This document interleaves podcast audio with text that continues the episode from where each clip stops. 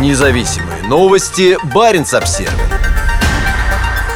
Добыча лития в Мурманской области становится ближе. В перспективе производство аккумуляторов.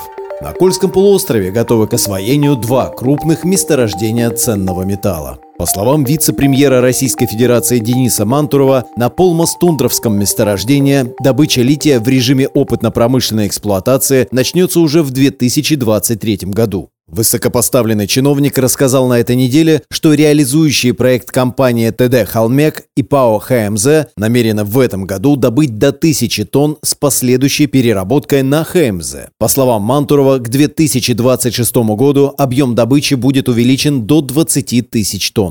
Олмос-тундровское месторождение расположено в центральной части Кольского полуострова к северо-востоку от села Лавозеро. Это уже второй литиевый проект, который готовится к реализации в этом заполярном регионе. Ранее сообщалось о планах Нурникеля и Росатома совместно осваивать крупное калмазерское месторождение. В апреле 2022 года две влиятельные компании подписали соглашение о совместной разработке месторождения, запасы которого, по оценкам, составляют до 75 миллионов тонн литиевой руды. Вице-премьер подтвердил, что Норникель и Росатом выиграли недавний аукцион по калмазерскому месторождению. Мощность их совместного предприятия «Полярный литий» составит 45 тысяч тонн карбоната и гидроксида лития в год. По словам Мантурова, проект должен выйти на проектную мощность к 2030 году. Месторождение также содержит другие ценные металлы, такие как необий, тантал и бериллий. По словам вице-премьера, освоение калмазерского месторождения имеет стратегическое значение и поможет снизить зависимость от импорта. Кроме того, оно подготовит почву для отечественного производства аккумуляторных батарей, а также высокотехнологичной продукции для атомной и космической отраслей и транспорта, подчеркнул он. Но не все рады новым крупным промышленным проектам на труднодоступных и уязвимых территориях Кольского полуострова.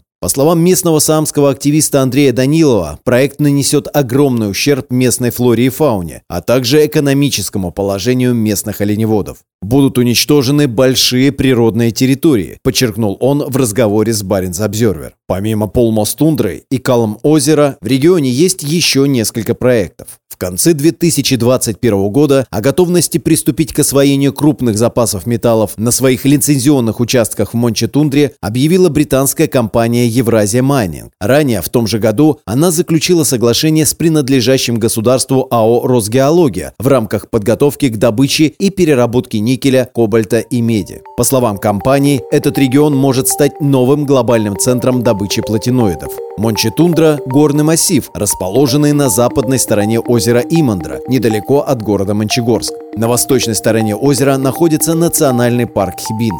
Мончегорск – это развитый промышленный центр под управлением горно-металлургической компании «Норникель». Также в регионе есть планы по освоению африканского и ряда других месторождений. Независимые новости. Барин обсервис